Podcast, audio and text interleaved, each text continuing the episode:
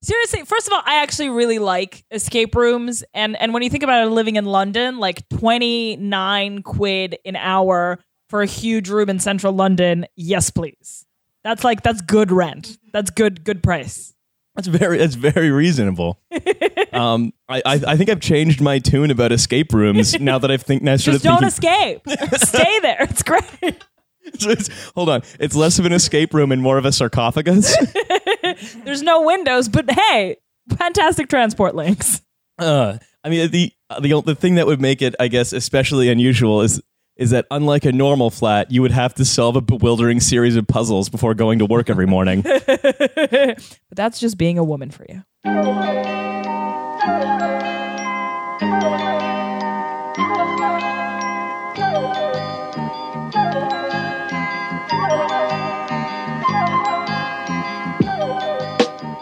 Hello again, and welcome to this fine later in the week, possibly weekend. Who knows? Let's see how busy Nate is. Episode of Trash Future, the podcast about how the future is trash.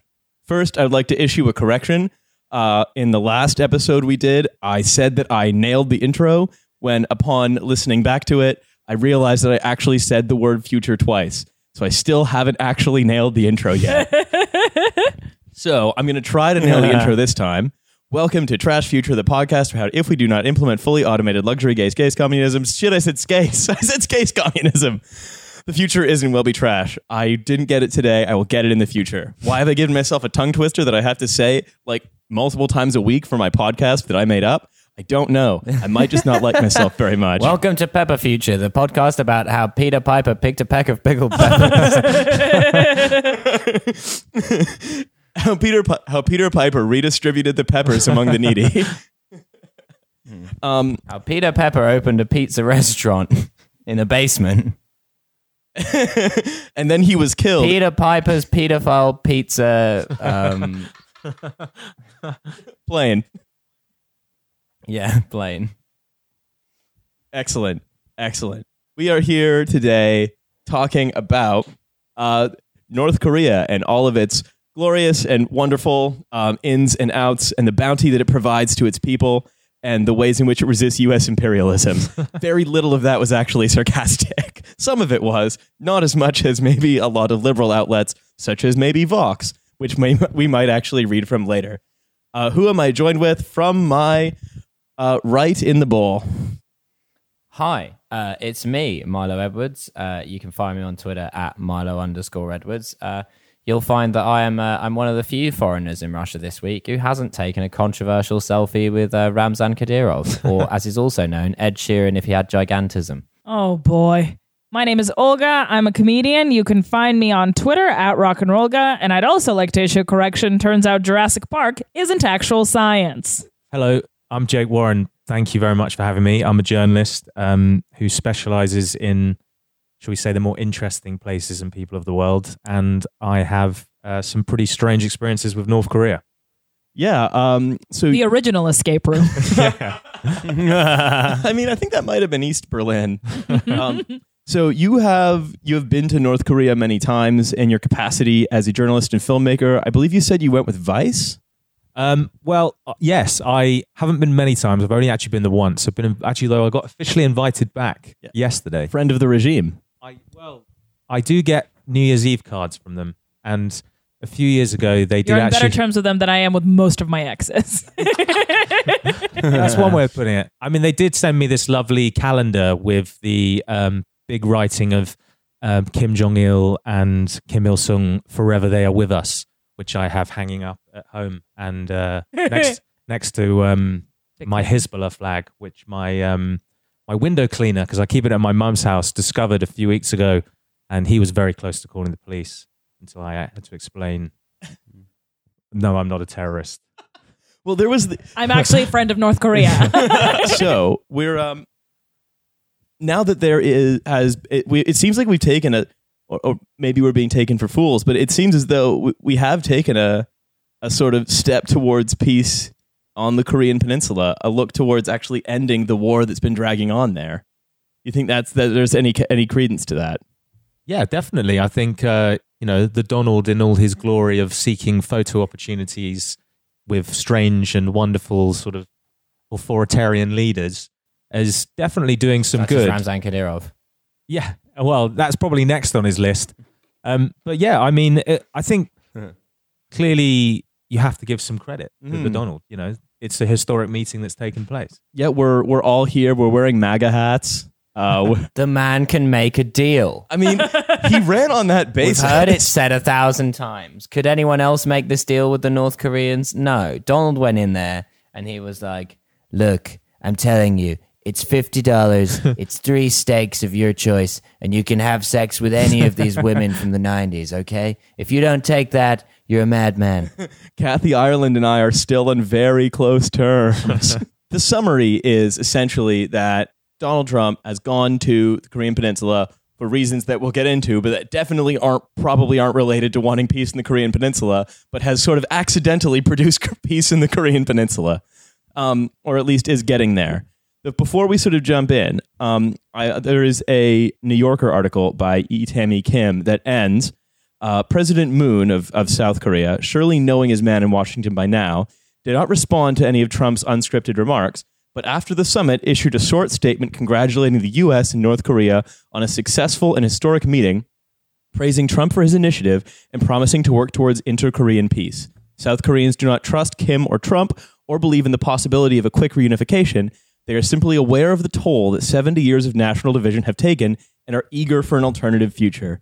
And I think that is the passage to keep in mind when we then sort of explore the rest of this, which is when you ask actual Koreans, they're like, yeah, this is basically a good thing.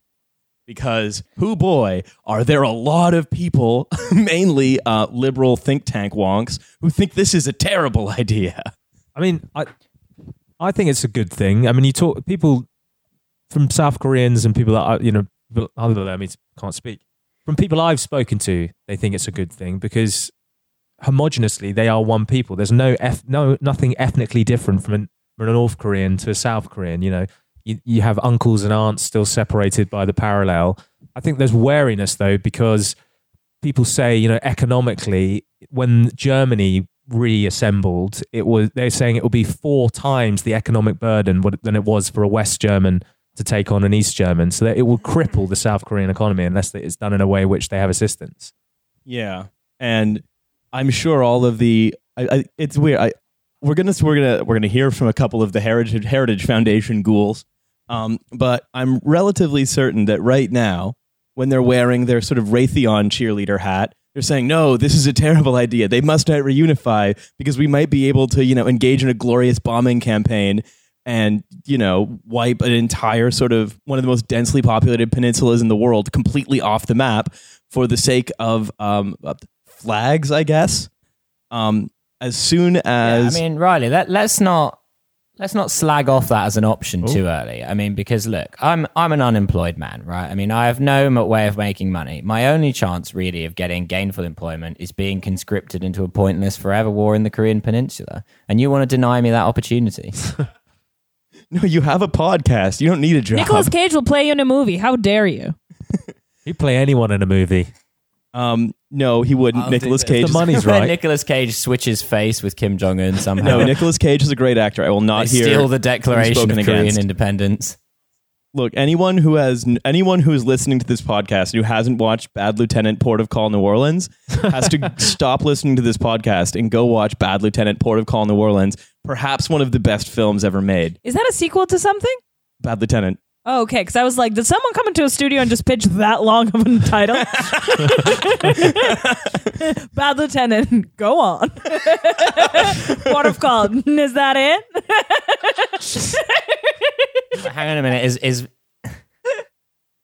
But which port? which port? what kind of lieutenant? Which port? And of what type is it? That's what we need to know. That's the minimum amount of, of knowledge for a title. Oh Military. no, honey, that's a synopsis. Oh, what? we done goofed. we need. What do we need? We need a descriptor. Okay, good. We need a military rank. Got it. We need a place. Okay, we need the function of that place, but we need to know specifically where on earth that type of place is. Otherwise, what's the point of going to see the movie? How do you know you're going to like it? That's why I I'm refuse. so sorry. that's why I refuse. That's why I refuse to see that following fucking the Toy Fast Story and the movie. Furious I need to 3 know Tokyo Drift plas- formula. plastic sheriff, kids room, and I don't know. It looks like it's sort of set in the Midwest. Plastic sheriff, mid room, Illinois, kids room, Illinois. That's what I want to know. That's all the basic information I need for a movie. North Korea. We're talking about it. I took us on this entire riff. I don't even know what I'm doing anymore. what I was what I was saying. Look, that uh, all of these like liberal ghouls will be like shift, just We'll be jarring like- shift of tone there. will uh, who are currently calling for the entire place to be obliterated in the name of respecting the flag. As soon as it looks like there's about to be some reconstruction, then you can. I'm I'm I'm calling it now. They're all going to switch their tone to be like, look, we're going to need to make sure we unleash the power of the competitive market in North Korea. Like they're going to be like, look, we're going to. The only way they're going to be able to compete in the world stage is if we set up a company that harvests organs. I think also people are sort of giving the Donald in America a lot of stick for seemingly legitimizing, you know, what is a terrible regime. But, you know, 70 years of the threat of nuclear war and sanctions, and they're still standing. So, you know, maybe it's time to try something new. And if, if the people of North Korea's life gets, you know, a minuscule better because the Donalds decided to shake hands with him for a photo opportunity, surely that's a good thing. I'm curious to find out, like, what is first of all, is it okay for you to talk to like North Korean people that you met there about the political stance in the future or no? Um, I guess it is.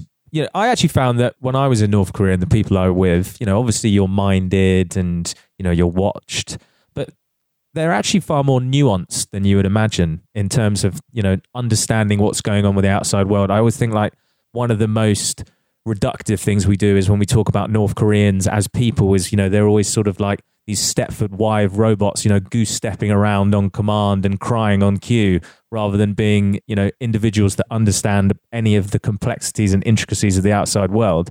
And actually, they do a little bit more than you would imagine, um, and especially when you deal with like diplomats, you know, they they love like you know all of the English idioms and sort of talking about politics and stuff like that. So actually, there is more space to talk to them on more of a human level than than you would imagine, rather than them just being portrayed as you know robots with wearing little pin badges, sort of saying "destroy the West." You know, like actually, there is space to have constructive conversations. I think. As I mentioned before the podcast, like I am in no way equating our experiences. I never would. But like when I came to South Korea, the high, the, like the craziest thing to me was that again, as you mentioned, like because they see it themselves as the same people, for them they don't see them as enemies. If anything, for me, you know that like classic Sundance movie of like a bad sister and a good sister, and then like the good sister's like, ugh, not again, and then North Korea is the one acting out. But like it felt like they're constantly like they're they they are like, oh, we're gonna unite. We're just waiting until we unite. Is that something an attitude that they have in North Korea where they're like, yeah, we're definitely gonna unite, or no? I think so. I mean, they always talk about, uh, you know, Koryo, you know, the, the one nation of Korea, them all together, and that they're, you know, brothers or sisters or cousins who are, you know, of the same family, of one who are, you know, um, pulled apart for for political reasons and external reasons, rather than them not wanting to be together, united as one nation. So I think they both want to be reunited. They both feel they would be reunited. I think the you know the discrepancy comes from how you know is it going to be with Kim Jong Un with his sweet fade leading us into the bright future, or is it going to be you know President Mo- is it President Moon? That's really Yeah. bad. I can't remember the South Korea. Or is it President Moon? So I think. Um, yeah, they, they're both striving towards the same end. It's obviously just very different means in the middle. Full name Sailor Moon, right? I found the flag. I found one of the best flag takes on there from um, someone who is is seen who likes to resist the savagery of Trump. From someone who wants a, a who outwardly wants a better, more peaceful world. Uh, Neera Tanden. I, I wish I had a Neera Tanden klaxon. I do not. Uh, Neera Tanden uh, tweets. I'm just surprised everyone seems cool with the North Korean flag standing side by side with Ameri- uh, the American flag. Why won't every murderous dictator seek nuclear weapons if this is the treatment they get after they do? How dare you have a bilateral summit where both Anybody countries can print treating- out a flag. you could do this in your home, listeners. No, Ne- why does yeah? If Neera Tanden's so mad, why doesn't she just print out a whole bunch of copies of the Korean flag and arrange them all over her house underneath copies of the American flag? Is that an American journalist, American publication? She's like a, a Neera Tanden is like a like a big time like Hillary uh, figure. I just I, bought, I just never understand the fascination with well you know the sort of like deifying of flags.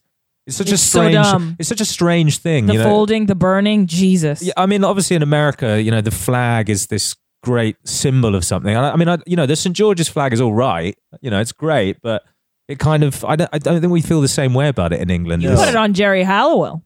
yeah, exactly. She wore the flag. You know, there's our diplomacy. Send her in. Yeah, Amer- There's our flag. I think what this is Any anything to make Geri Halliwell less visible. I think this is actually very telling about the way that so that anyone who tries to make politics about the flag is obviously being disingenuous.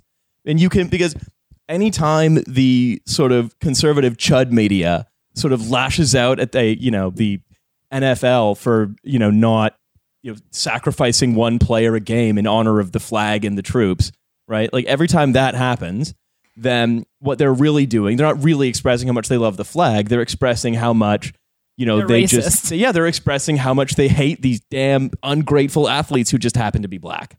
You know, it's them expressing anger that someone dares defy them.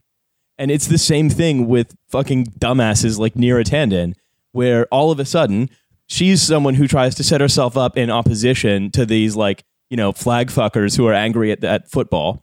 And, you know, now she's saying, ah, no, we can't make peace in the Korean Peninsula because of honoring the flag. It's, like anyone who o- wants, wants So to honor the flag I is trying I'd to love act to as a see them wallet bring that reason to the North Koreans. But we're very sorry, Kim. Actually, because of some problems to do with honouring our flag, we aren't able to do unless you stand at full salute, completely naked, sing the national anthem in front of the flag. Yeah. Then we can we can get to talking. it's like look trump is trump has been a negative and mainly mainly negative and mainly murderous force i mean on this same day jeff sessions announces that like n- uh, asylum seekers fleeing domestic violence and and other sort of similar situations are no longer going to be allowed in the united states thereby making tons of asylum claims in the united states immediately um, invalid and probably leading to many deaths. That is something that they also did today. But for but people like Neera Tanden are unable to sort of are, are, are sort of just fo- they're like, oh no the the flag uh, we're go- we we hate this guy and so we're going to say that it's because we love the flag because in having a bilateral summit uh, where any two countries would have their flags uh, equal. Any two countries would have their flags sitting beside one another having in a summit. It's like no he did the normal thing. He didn't say okay you know Kim we can have a flat we can have a summit but you're going to have to be my footstool the entire time. Right? Like you know it, because he didn't say that but just You that- have to wear one of Ivanka's purses. we can Uh, try, try, the, the North Korean flag can be there, but Trump has to wear it as a bib. i'm going to eat him on ribs day Yeah, right like it's so that's and so there's just they're so there you can, anyone who's apoplectically angry about the use of a flag is always trying to act as a wallet inspector Well, It's, it's strange that the idea that a, a, a flag is more important than someone potentially, a human being losing their life. Hmm. Like, why is that more important? I don't understand. I, I, I think I, it's, I feel like that's a uniquely American thing. Hmm. Well, it's, they, they do worship their flag there. On, Yeah. And that's the thing. Of all, I'm not going to say both sides do it because there are three sides. The two sides that are to r- the right of everyone on this show do love the flag. um, but the other, yeah, it's weird not to bring up um, Otto Warmbier, but to bring Yeah. up the flag. Well, yeah. Like even then, I could be like, okay, well, this is a reasonable thing to say. I, I stayed in the same hotel as him where he tried to steal the um oh God, the thing, Shit. uh, steal the poster, whatever he tried to steal. There was, it was like a massive hanging poster that was over the place where you go in for your breakfast, and he obviously just tried to rip it down and steal it. And I mean, obviously, what happened to him is absolutely awful. You know, Ma- young guy man lost his just wanted life. some merch. yeah, That's something I can relate to. well, no, it's it's weird because actually, I think there's actually like there's quite an important point with that as well, in the sense of you know Otto Warmbier was you know what was he like 22 years old, you know a young probable I think he was like an evangelical Christian, you know American um, kid for want of a better term, and there's these strange sort of touring companies which effectively portray North Korea as this sort of silly place where you can come and take selfies with, you know, funny dictators and come to a place you know where Christianity's banned and you can spread the good word and it's all a bit silly and fun, but then actually not making you aware of the consequences if something goes wrong. You know, especially in a country where you have no diplomatic rights. You know, where you know you know that there's miscarriages of, of uh, you know in terms of people. Well, you can actually die if you do something wrong. I think actually, you know, it's so bad that um, that that touring companies are allowed to operate places like that, where it's like just come and have a silly fun time without making people aware of the consequences.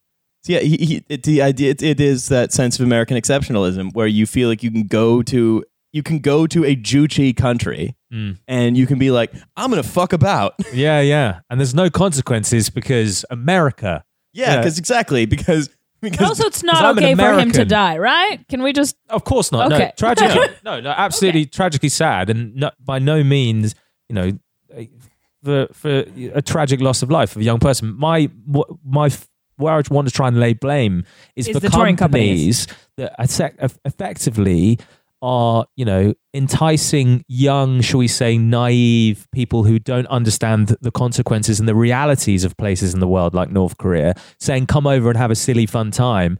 But, you know not you know not making them aware that actually you you do have to com- you know abide by a set of rules or if you get in the shit we're not going to be able to get you out. You know you're going to have to spend probably a minimum year doing some hard labor you know and and I think that is actually criminal but it, terribly sad that he you know he died. I mean that's awful. And I think it's, it's this is actually a very difficult thing to this is a very difficult thing to talk about where on the one hand you have to understand right like only like 10 dumb tankies online think that you know North Korea is a good place to I think is a good place to live that you'd want to live. And that is like your hero in the struggle against American imperialism but I think it's also Shout out to all 10 of our listeners. I think listeners. it's also, I- but it's also important to realize, right, that like the they have in, in terms of foreign policy, they've acted entirely reasonably, right? Like it, it's not like these people don't. It's not like Kim doesn't look and see what happens when you get if you're very friendly with the United States and get rid of your of your weapons. I mean, uh, Muammar Gaddafi was uh, famously was brought back into the fold of um, into the fold of nations uh, when he agreed to denuclearize, and then uh, nothing very good happened to him. or at the same time, yeah. you look at um, you look you look at at at at, at Iraq, right? Like it, it maybe if they'd had a nuclear weapon, they wouldn't like that country wouldn't be dust now, whose main export was like beheading videos. yeah i mean like if you're kim jong-un you'd be thinking you know everyone's Very high talking about production values on those videos, though. people you know people talk about you know kim agreeing to you know complete denuclearization. But if you're kim jong-un and you're looking at it from the perspective of you know i'm a north korea enthusiast in terms of the regime well look at what happened to saddam hussein when he you know supposedly gave his weapons up. Look what happened to gaddafi. You know this didn't end well for these guys. Even assad is you know sort of holding on. So actually what is the benefit if you're trying to maintain your Juche way of life of giving up your nuclear weapons Mm-hmm. and I also think, as a secondary thing, for me, one of the, my main motivations to go to North Korea and spend time there and you know be involved with it is because for me that I don't see enough of a separation in when people talk about North Korea between the regime and the people. You know, 24 million people didn't choose to be born north of the 38th parallel, and I think to just sort of portray them all as robots is really dehumanizing and actually it's one of the strangest but also most interesting places that I've ever been you know? And actually there's a lot of commonality there as well as just fuck me this is alien. Yeah, can you talk a little more about that? yeah um I mean I I still remember vividly my first official meeting when I got to North Korea. You know you land and you know if you're landing at Heathrow the first person you sort of see is wearing you know fuzzy earmuffs and wearing a high vis jacket, whereas the first person I saw was wearing a monstrously enormous hat and had an AK 47, sort of like ushering you this way. I was like, well, I'm finally here now. That's And what then- I wore to prom. and then I kind a of truly monstrous hat. I, I, I met my like minders and my tour guides and my translators and all this stuff because they had invited me to come. And uh, you know, I got ushered into this strange build. Everything is far too big in North Korea. It's you know, it's enormous and doesn't need to be. Um, and yeah, yeah, there's guess a lot it's of true what Very they thick say. Yeah, I was going to say a lot, lot of places we can go with that. But uh, I was got- mostly going to go down a real estate route. But they, but they ushered me into this room and this this enormous table, and, and there was this sort of leader of of the delegation of people who were meeting me and sort of was in charge of me. And I had this um, my translator who spoke perfect English, you know, spoke English probably better than I do, said to me, "Mr. Jong would like to ask you a question about your life in the West." So I was thinking, "Oh Christ, here it comes!" You know, you running dog, you know, capitalist pig, all of this stuff. You know, what's it like living a life of sin? So I'm, you know, you know, preparing my answer, thinking in my head, what's it going to be? And she said, Mr. Jong would like to know, is it true you eat bread with every meal in the West? and I didn't know what to do. And um, I just sort of thought about it for a minute and I said, yes, it is true, Mr. Jong. Is it true you eat rice with every meal in the East? And he sort of, you know, did that sort of stern North Korean face. Oh, yes, yes, we do. And I really felt, you know, after that we were friends. And that kind of, you know, segued into the rest of the trip. And um, but yeah, it's it's not a place where uh, you're constantly told to admonish the sins of your evil capitalist Western lifestyle. I mean, sometimes you are. I can't relate because I don't eat carbs. And hey, maybe we should. exactly. Maybe we should. We maybe we should be admonished for some of those No, I don't- sins. So I don't. Have you ever been to Vietnam where they have the American, uh, the War of American War, the Museum of American War Crimes? oh my god, my mom told me about that. It's crazy. So they have a similar one in, in North Korea, and they I got was given a guided tour with this woman, you know, wearing full, um, you know, uh, uniform, and she's taking us round, and um, she's telling us, and this is where we shot down, you know, like ten million U.S. planes. You know, it's all complete bollocks. And um, we get to the end of the tour, and she said. If you'd now like to take a moment to admonish yourself for the sins of your forefathers, you may do so. it's my king. I was I thinking to actually say that at the end of sex. yeah, I will do that. Yes. I mean, it's this is it, again. You also don't don't forget. It's not like you know. I, I can't imagine if the U.S. Army flew in tomorrow, they would particularly be greeted as liberators because I think it's quite clear in the in the Korean memory in Korean memory that we have dropped or we the U.S. has dropped millions of tons of bombs of napalm on on this peninsula, has essentially put it in a state of like you know destitution for the last seventy years, and you know is is now saying, hey. Guess what? Can't you wait for us to come in and get back involved? um, yeah. And so I, I think there is there is this there is this idea that that these are these are that the, that, that the much it's very easy for Americans, especially like Heritage Foundation goons um, and defense and like defense industry intellectuals, to imagine the populations of other countries have totally have have personalities that are one of two things, sometimes both at once. You see it with Iran as well, Mm. where the imagination where they imagine either this is a population that's crying out to be liberated by America specifically, so that they can, they too can have private health care, or it's a population that is um, working in lockstep all together to destroy America. And I, I see both. I see both of those sort of stereotypes represented with uh, reactions to the deal that Trump has managed to make. Well, I think also when it comes to North Korea, it's it, I think people feel like every single North Korean wants the regime to topple, and they're just waiting for America to roll in and save them. But actually, it's it doesn't work like that. It's structured like any society. Not necessarily for them predicated on class, like maybe it is here, but it's done by a system of called songbun, which is basically your position in society is uh, is um, predicated by your perceived loyalty to the regime. So if you're a member of the party and you're living it up in Pyongyang and you're the son of some general, you're probably living quite a good life, you know, as being part of that regime. If you're someone who's not allowed to be in the party, you're essentially, you know, a serf in a field toiling, breaking your back and then you die, then you probably do feel like actually I want, you know, the regime to topple and for it to change. But it's not one or the other, I don't think. Well, it's as I think many hawks would prefer that it were. Um, They have but it were just one or the other. Well, that is very similar to um, as my parents were born and raised in the Soviet Union. That's very that's very similar to the Soviet thing of money not really doing the talking, but more your social standing doing the talking and like your connections. Yeah, and and it all it all comes down to being a member of the party. So you're not automatically a member of the Workers' Party if yeah, you're yeah. And then in the Soviet Union, you had to apply, and Yeah. sometimes the interviews, and you would just not be part of it, and then you would like wouldn't get a job. I mean, like it, it, it's kind of like you have. It, I guess it almost the the most important class, for want of a better way of terminology, is the middle. Because the top people, who are the sons of the diplomats and the generals, they're always going to live the life of Riley. They're going to have a great time.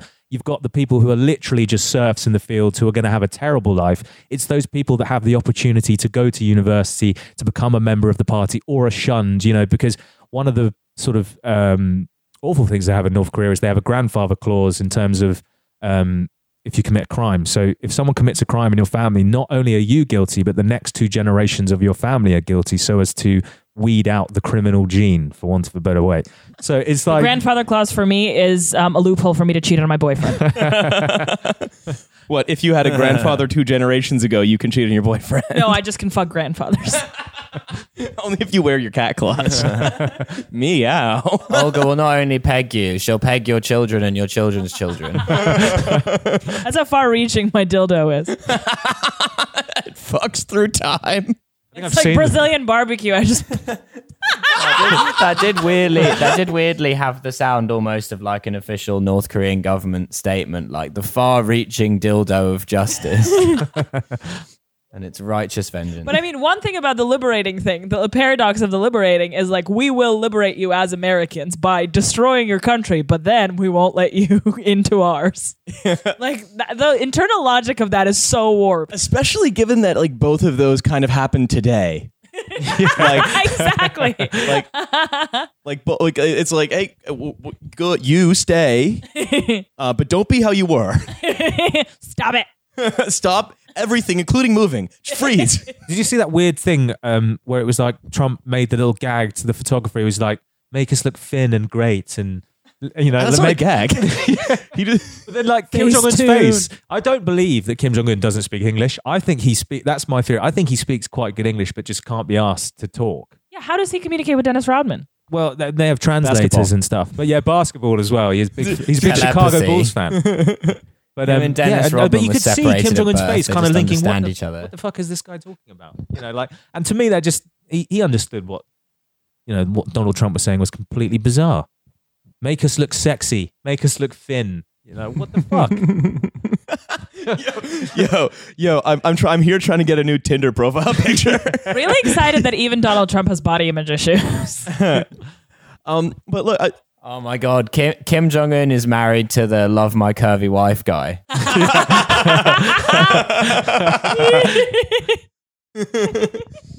oh that guy fucking sucks God, I wonder what that guy's doing right now. That I mean, his life was ruined by that. But no Every he keeps doing it he Fuck keeps, off. keeps doing, he did one the doing other his day curly doubled wife. down, did he? no he's tripled down he Jesus keeps doing Christ. it all the time Every morning of my life, I wake up thinking, like, imagine his wife walking into his room after finding it online and be like, what the fuck?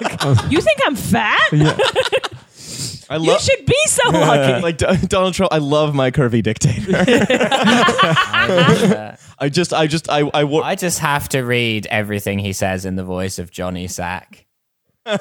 People say my, My wife's fat. wife. I gotta have him whacked. It's a matter of respect. um, but actually, the um, there are a couple of things I want to I want to hop to before we uh before we carry on totally. Um, which is the second half of the Neera Tanden tweet, which is just brilliant. Why won't every murderous dictator seek nuclear weapons if this is the treatment they get after they do? Being just generally respected and not just played hardball with, like the Obama administration did for eight years, accomplishing nothing. Or in the case of the of the Iran deal, accomplishing something that was immediately torn up. Is the treatment taking a picture with Donald Trump? Uh-huh. Because that's what every person in Trump University got. I mean, with a cutout of Trump, but still. Right? Like that's Oh yes, you get to meet Donald Trump. What a fucking reward! Did you, the, the one where he's just doing the little thumbs up to Kim Jong Un. Yeah, yeah, I, I enjoyed Okay, that. nice work, buddy. It's it's nice that they bring the kids Yeah. out. Now, when's the guy getting here? right. Like it's the why won't every murderous dictator seek nuclear weapons if this is the treatment they get after they do? Eh, Well, it's I don't know politics. Maybe is why. Also, I'm pretty sure every murderous dictator does seek nuclear power, doesn't he? I mean, I'm sure they wouldn't turn it down. Yeah, it's like, oh no, if I hang so like you just someone's like walking into like walking walking up to like Ramzan Kadyrov and it's like, hey, you could split away from Russia. We're gonna give you your own nuclear weapon. You could have your own thing. Uh, and then he's like, "No, I want to meet Trump. yeah. I want." Nuclear weapons or a photo with Trump Yeah, and a it's just- like, no, I just want uh, the shape of you to go triple platinum.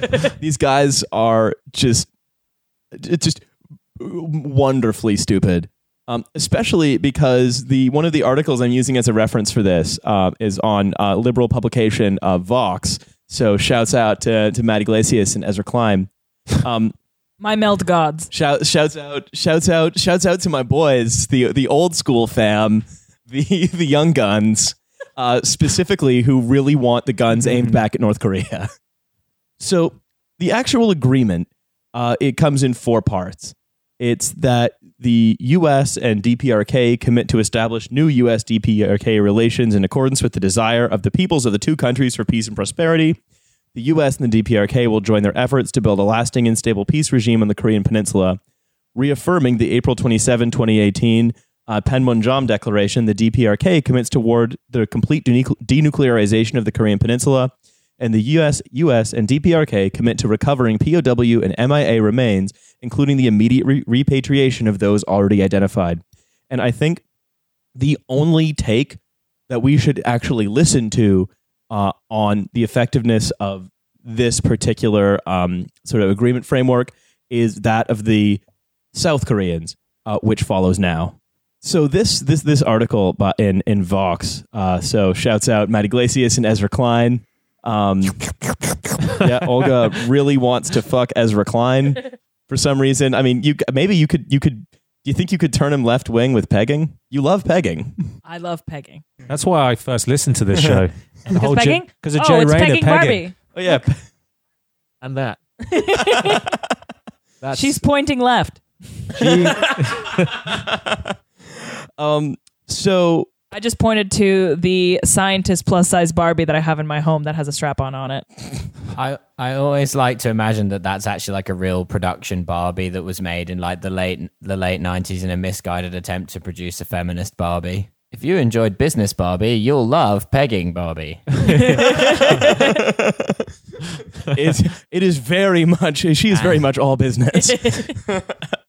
Pegging Barbie comes with an additional hobbling Ken in this new gift set. the, the this this Vox article, I won't read from it too much, uh, but just to point a few things out. Number one, uh, the biggest policy change that Trump actually unveiled was that the U.S. will halt joint military exercises with South Korea, um, which they basically used to put military pressure on North Korea. Now, if your framework of your agreement commits to uh, working towards peace and prosperity, it kind of makes sense that you would stop um, joint military exercises. Unrelated, not to be confused with pegging Barbie, the lesbian punishment porno.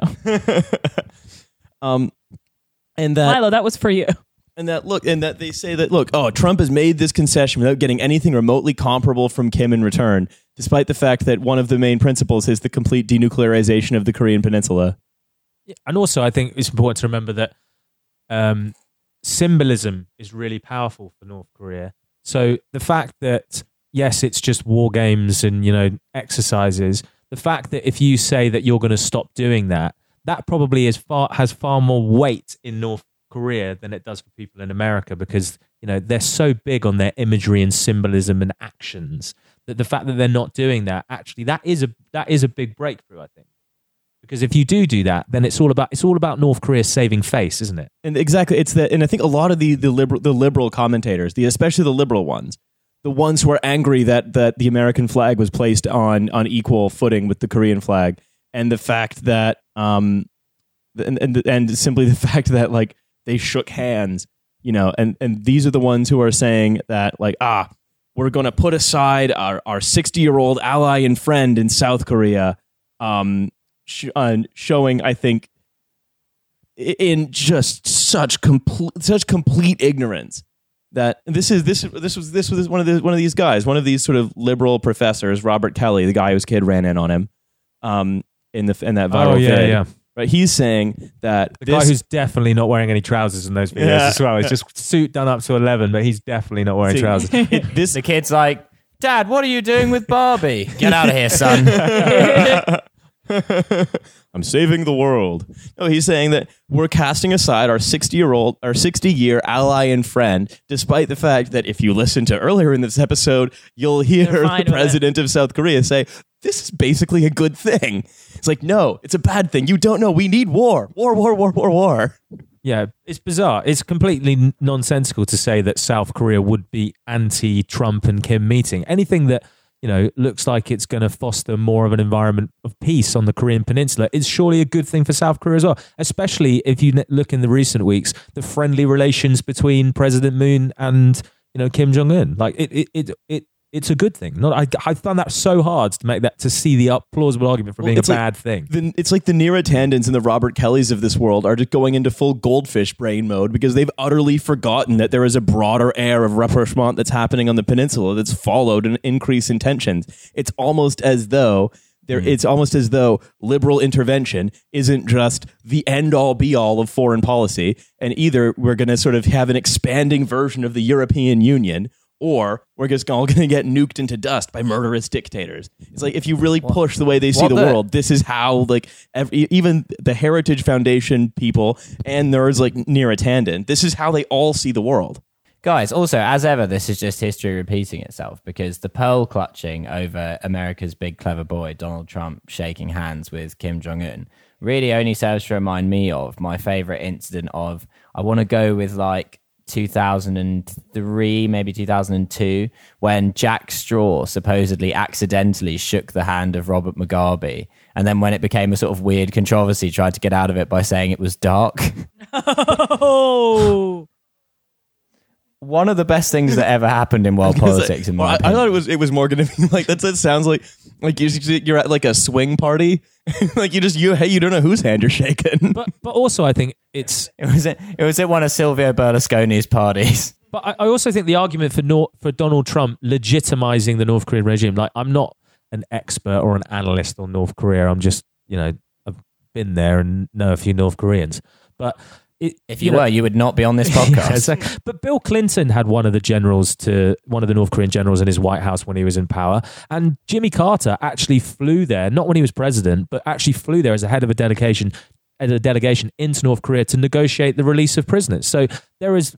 You know, years and years of history of high ranking American diplomats and politicians engaging with the North Korean regime. And not only that, right? Like like these these there also is years and years of history of uh politicians like Barack Obama and George H.W. Bush and George W. Bush all going to like like or, or supporting like basically like fascist terrorist regimes throughout all of Central America. What about Noriega? You know, Yeah. he's a bastard, but he's our bastard. Yeah, well, it's like these.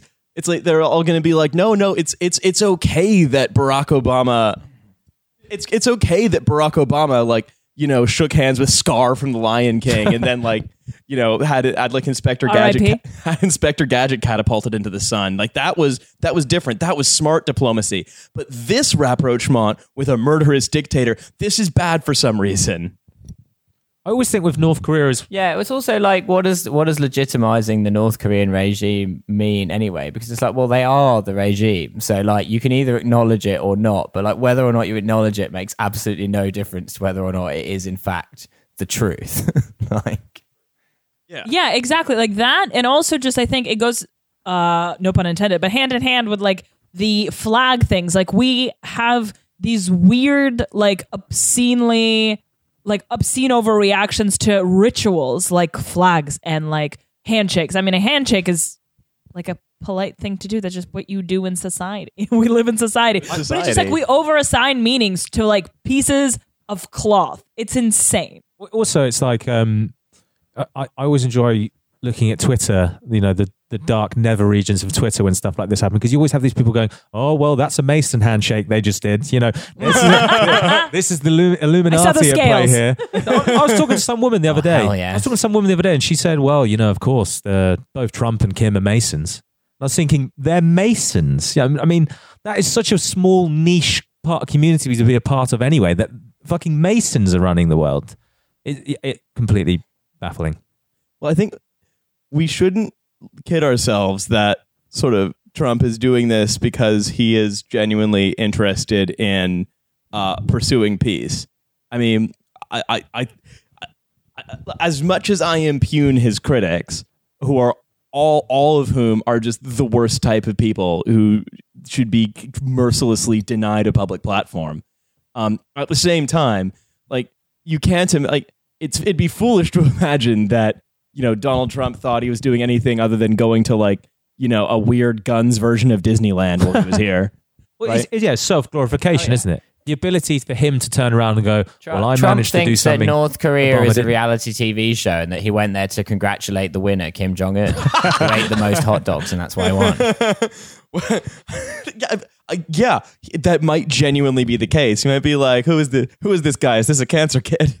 Oh, I can imagine him saying to Kim Jong Un, being like, "Hey man, I hear you ate over 400 hot dogs. I got a lot of respect for that. I did a similar thing myself once when I was fucking these two hookers back in the 80s." And then Kim Jong Un's like, "What?" Uh, North Korea is now a Trump franchise. well, here's the thing. You like you it's like one massive golf course. you can, you can look at like you can look at what some of the things that that Trump has said. There are two that really leap out to me. Um, one is, look, the war games are very expensive, and we paid for a big majority of them. We fly bombers in from Guam. That's a long time for these big, massive planes to be flying from South to South Korea to practice, then drop bombs over the place, and then I'll go back to Guam. Look, I know a lot about airplanes. It's very expensive. again this this is the this is this I, this is the similar thing where it's like yeah we have to cancel the naval operations. Look i had a lot of i've had a lot of great times on boats. And let me tell you if we take out those guns we could put in a lot more hot tubs. I'm of course referring to the time that he bragged about being in a boat orgy to the boy scouts of america which he did last year. Okay, look, my friend Jeffrey says he can get us a very good return trip deal from Guam to Korea and back. Look, I, I have a, there's there's there's a good friend of mine. His name's Jeffrey Epstein. we could have a lot. We could be look. I'm just saying there are lighter things out there than bombs to load to load up your plane with. Look, but so Trump is fundamentally a transactional person. He just he sees everything as a deal. The entire world is just Deals. deals. Um, and this is just another deal to him. He sees he sees it as a business deal, and he's like, "Oh, we could we can save a bunch of money on um on fly, on on just not flying uh, planes out anymore because he's just like, oh, we can save on gas. We won't have to send a text message to the president of South Korea being like, ass gas or grass. Like, we're not going to have to do that anymore. It's going to be great. And we're going to save on our phone bill. I I just made two deals, right? Like that's. Oh, that's that, that is what's going through his head. Like we can't we can't imagine that he's some kind of like, you know, um, internationalist peacemaker. no, it's not. It's def. It's not. You know, you'd have to be very naive, I think, to accuse Trump of doing it for humanitarian reasons. You know, it's all about one-upmanship with him, isn't it? You know, Yeah. you know, Obama could never do this, but Yeah. Donald, I'm going to do it, baby. You know, it's Just lead him to making doing good things. Make it, It- seem like it's his idea. if he does good things with terrible, uh, you know, with sort of bad intentions in mind, well, there's still good things that are being yeah, done. yeah, yeah, no, one hundred percent. So like, I, I'm, I'm got a pro- I'm got a problem with that. You know, Donald, Donald, listen to me. Listen to me. ICE, that that Gestapo that is operating in America, that's like separating children from their families and like you know committing unspeakable heinous violations. Obama significantly strengthened them. He That's actually increased their power. Again, that's actually true. He did do that. Uh, so maybe I don't, I don't, I don't, I don't buy the whole sort of like dichotomy of like Obama good, Trump bad. You know, no, I don't. Well, I don't think. I don't think any of our listeners do No, either. no, that's uh, yeah, that's certainly not one for this podcast fan base, is it? That's Um, more of a Vox readership. this podcast absolutely hates compromise. no, we're all about compromat. Most of our listeners think Trotsky was But a also, melt. I Nate, mean, please delete that Boy Scouts of America bit, please. But leave in that bit so people wonder what it was. Yeah, perfect, perfect, perfect, perfect. And then they'll DM me and be like, "Are you single?" Uh, another another um, sort of brilliant uh, Trump utterance in the in the aftermath of this was saying that look, um, North Korea as North as that maybe sanctions start to lift and international investment in North Korea is possible. Like quote, they have great beaches. You see that wherever they're exploding their cannons into the ocean. I said, oh boy, look at that view. Wouldn't that make a great condo? As Zayn Malik once sang, "It's a paradise and it's a war zone." Thank you. And I explained, I said, condo with a great view of generals being executed by artillery fire. And and I explained. I said, you know, instead of doing that, that you could have the best hotels in the world right there. Think of it from a real estate perspective. You have South Korea, you have China, and they all land in the middle. How bad is that, right? It's great. I mean, well, he- he's got North Korea also, bizarrely, in different circumstances, would be a wonderful place to go on holiday. The temperatures there, you can go skiing in the winter. It's super cold, lovely mountains with snow. Very warm in the summer. They have lovely beaches. They've just, in the process of building, or maybe it's just come out, they've sort of built their version of Fort Park in their northern town of Wonsan. Well, you're going to have to tell me a lot about that right now. Well, so unfortunately, I've not been there yet, although I did have an invite to go. But uh, yeah, effectively, it's Fort Park, North Korea. So some lovely slip and slides, playing around in the sea, intermingled with a bit of Juche messaging. So for a lot of your listeners, it's probably actually their idea of heaven. Can you buy entry using nectar points? You get a little before you go on Drop Zone. You get a Yeah. little loyalty test to see if the brakes go. It's perfect. I, I mean, yes, it's uh, well. Actually, if you go skiing in North Korea, you're taking your life into your own hands because they built this ski resort called Masikryong, which is kind of crazy, and uh, a, a lot of Japanese, Russians, um, Chinese go skiing there. Not very many Westerners, and they, you know, they tried to make it very Westernized. Lots of alcohol. All the signs are in English. But they built it. Russians go there. Yeah, Russians go there. Russians, doing something insane. Yeah, I was going to say, indulging in a authoritarian regime, but um, they built this. uh, They built this uh, ski resort, and unfortunately, due to international sanctions, um, no country would sell them any ski lifts. So in the end, on whatever the, I don't know what the black market of I got a ski guy. lifts, well, they, yeah, they, they ended up buying these 1960s Bulgarian ski lift casts off. So if you go skiing there, you are literally taking your life in your own hands. Hell, Have you been skiing there? Yeah, I haven't, sadly, yet. I can't It's on my imagine how bad a, so a ski lift was in Bulgaria in the 1960s. But I'm going with bad. Yeah, I, I think the safety record is probably not the greatest. I mean, what what more? I mean, what more of a free song could you get? At, not just rushing down the, the the hill, but also knowing that you just beat the odds. I literally How about live. adrenaline? Mr. Kim, we got these ski lifts from a, from a country at the forefront of technology, Yugoslavia. I think look as a as as a sort of concluding thought, I think the really telling line from that last line of Trump it, Trump said is think of it from a real estate perspective, which he more or less is.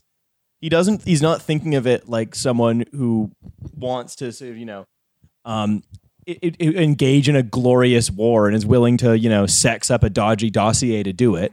He's thinking of it from someone who's like, "Oh, I could probably corruptly make a few bucks off of the Korean Peninsula." But I feel like, look, if Trump is going to make another half million dollars But from also, like, it makes the idea of the idea of like regenerating a country through real estate is insane because like real estate has no inherent value. Like real estate is only as valuable as like the stuff that it's near. So like just saying like, look, you have space in North Korea. It's like all countries have space. Like that's not a that's not like a thing you can make money out yeah, of. but it's without, undeveloped. like, it's relative. It's it's, it's relative. It's like seashore is relatively undeveloped due to all the cannon fire, or at least it's undeveloped in terms of, of valuable real estate. And I think the point I'm making is, look, I'd rather no one owned any land privately. That would be my preference. Um, but if like you know allowing Donald Trump to enrich himself slightly uh, compared to what he currently has uh, in exchange for like de-escalating a species threatening um, a a prospect of nuclear war i'm basically fine with that I'm calling Love Island North Korea now.